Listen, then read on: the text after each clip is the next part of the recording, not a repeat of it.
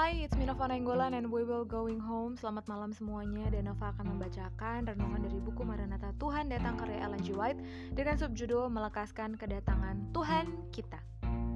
Sebab apa yang telah difirmankannya Akan dilakukan Tuhan di atas bumi Sempurna dan segera. Roma 9 ayat 28 Dalam nubuatan tentang kebinasaan Yerusalem Yesus berkata Dan karena makin bertambahnya kedurhakaan maka kasih kebanyakan orang akan menjadi dingin. Tetapi orang yang bertahan sampai pada kesudahannya akan selamat. Dan Injil kerajaan ini akan diberitakan di seluruh dunia menjadi kesaksian bagi semua bangsa. Sesudah itu, barulah tiba kesudahannya. Nubuatan ini akan digenapi kembali. Bertambah-tambahnya kejahatan pada zaman itu sama halnya dengan generasi sekarang ini. Begitu juga dengan nubuatan tentang pemberitaan Injil itu. Sebelum kejatuhan Yerusalem, Paulus menulis dengan perantaraan Roh Kudus memaklumkan bahwa Injil itu harus dikabarkan kepada sekalian makhluk di bawah langit. Kolose 1 ayat 23. Jadi sekarang, sebelum kedatangan anak manusia, Injil yang kekal itu harus diberitakan kepada semua bangsa dan suku dan bahasa dan kaum. Wahyu 14 ayat 6. Allah telah menetapkan suatu hari pada waktu mana ia dengan adil akan menghakimi dunia. Kisah 17 ayat 31. Kristus memberitahukan bila manakah hari itu akan datang.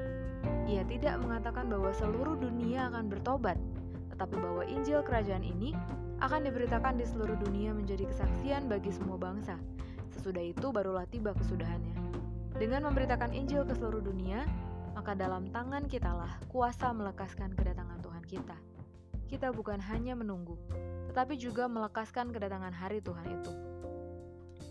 2 Petrus 3:12 bagian akhir.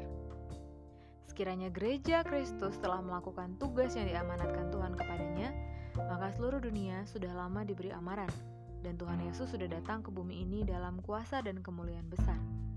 Ketidakpercayaan, kedunia-duniaan, tidak berserah, dan perselisihan di antara orang-orang yang mengaku umat Allah yang telah menahan kita di dunia yang berdosa dan susah ini bertahun-tahun lamanya. Kita terpaksa masih harus tinggal di dunia ini oleh sebab pendurhakaan yang berlarut-larut sebagaimana anak-anak Israel. Tetapi demi Kristus, umatnya tidak boleh menambah-nambah dosa dengan mendesak Allah menghukum perbuatan mereka sendiri yang salah. Jadi, Nova sendiri tangkap dari pelajaran malam ini adalah kalau kita ingin Yesus segera datang menjemput kita, by the way, banyak orang-orang yang aku sendiri kenal itu belum pengen Yesus datang, masih ingin sukses di dunia ini, masih ingin menikah dulu, punya anak dulu, membahagiakan orang tua dulu, ini itu. Padahal semua hal yang akan kita lakukan di surga dan di dunia baru itu hanya hal-hal yang menyenangkan.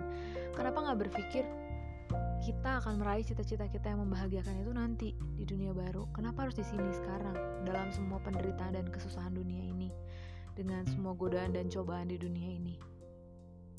Aku sendiri berpikir Betapa bahagianya kalau Yesus bisa segera datang dan kita bisa segera menikmati hidup damai.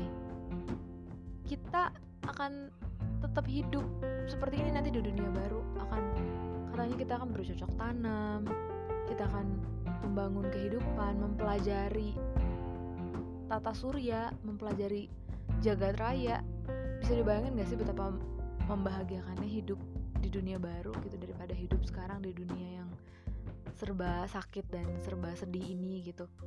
Jadi kalau misalnya kita merindukan kehidupan yang baru bersama dengan Tuhan yang penuh kedamaian, mari kita melekaskan penyebaran Injil ke seluruh dunia, menyampaikan kebenaran kabar bahagia kepada orang-orang di sekitar kita sehingga Yesus bisa segera datang. Terima kasih banyak sudah dengerin Nova malam ini. Semoga Tuhan selalu memberkati kita semua. Bye.